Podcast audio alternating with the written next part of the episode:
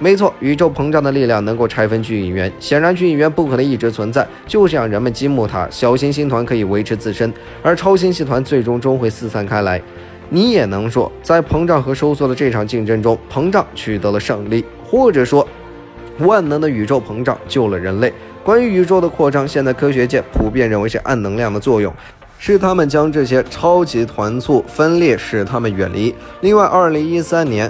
欧空局普朗克卫星观测到的数据，让科学家们估算出了巨引源因膨胀而远离我们的速度。首先，你得明白，从宇宙尺度上来看，引力只在一亿光年以下的尺度上生效。这也能解释为何宇宙在加速膨胀，银河系和仙女座星系仍然会相撞，毕竟它们相隔的距离仅为二百五十四万光年。